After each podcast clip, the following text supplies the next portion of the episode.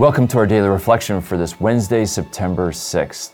And today, in the first reading, now we begin Paul's letter to the Colossians. And he, again, this is a, a young, uh, very young Christian community, and Paul's going to greet them. He hasn't actually met them before. One of Paul's disciples has. And he writes to them, and he talks about giving thanks to God for their faith and their this young community. And then he goes on, he says, Look, we've heard of your, and he's going to say, your faith in Christ Jesus, the love that you have for one another, and the hope, because of the hope reserved for you, stored up for you in the heavens. And again, Paul taking these young Christians, he's reminding them of the essential characteristics of a Christian faith in Jesus Christ, love for one another, for all because of the hope we have in God that's stored up for us in heaven, that we can rise with Christ in the end and experience the glory and the peace and joy of the kingdom of God. And that's what drives us. We look forward to that. And so Paul's getting us to the fundamental characteristics of a Christian. Is in, a Christian is infused with faith, hope, and love. And that's going to be fundamental for us. And then he goes on and he says, Because you've heard of the gospel, which is the word of truth. The gospel, the Christian gospel, is a word, is the word of God, but it's a word of truth. It's the truth. And that gospel then goes out to the world. And I love how Paul describes it. You know, that gospel's come to you as it's going out to all the world. And in the world, it is bearing fruit and growing.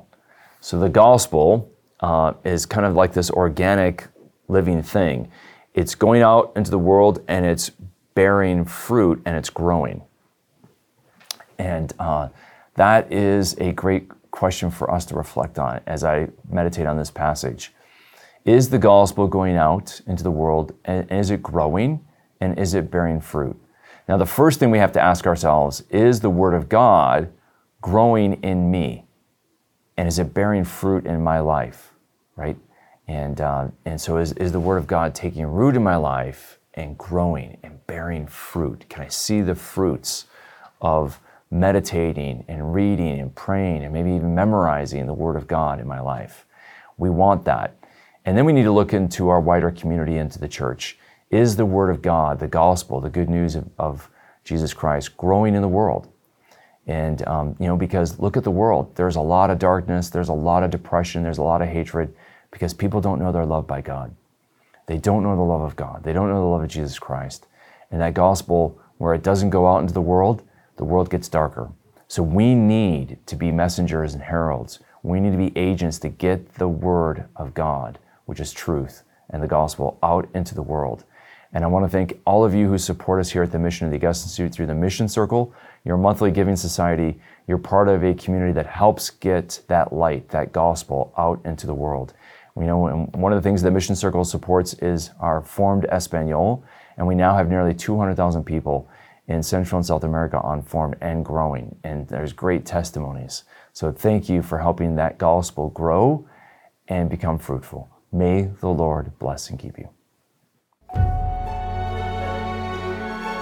To sign up and start receiving these daily reflections in your inbox every day for free, visit formed.org/daily and enter your email. You can watch these reflections in video format by visiting formed.org.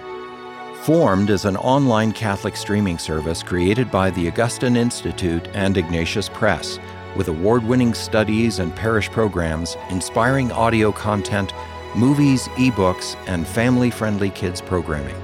To support the mission of the Augustine Institute, please visit missioncircle.org.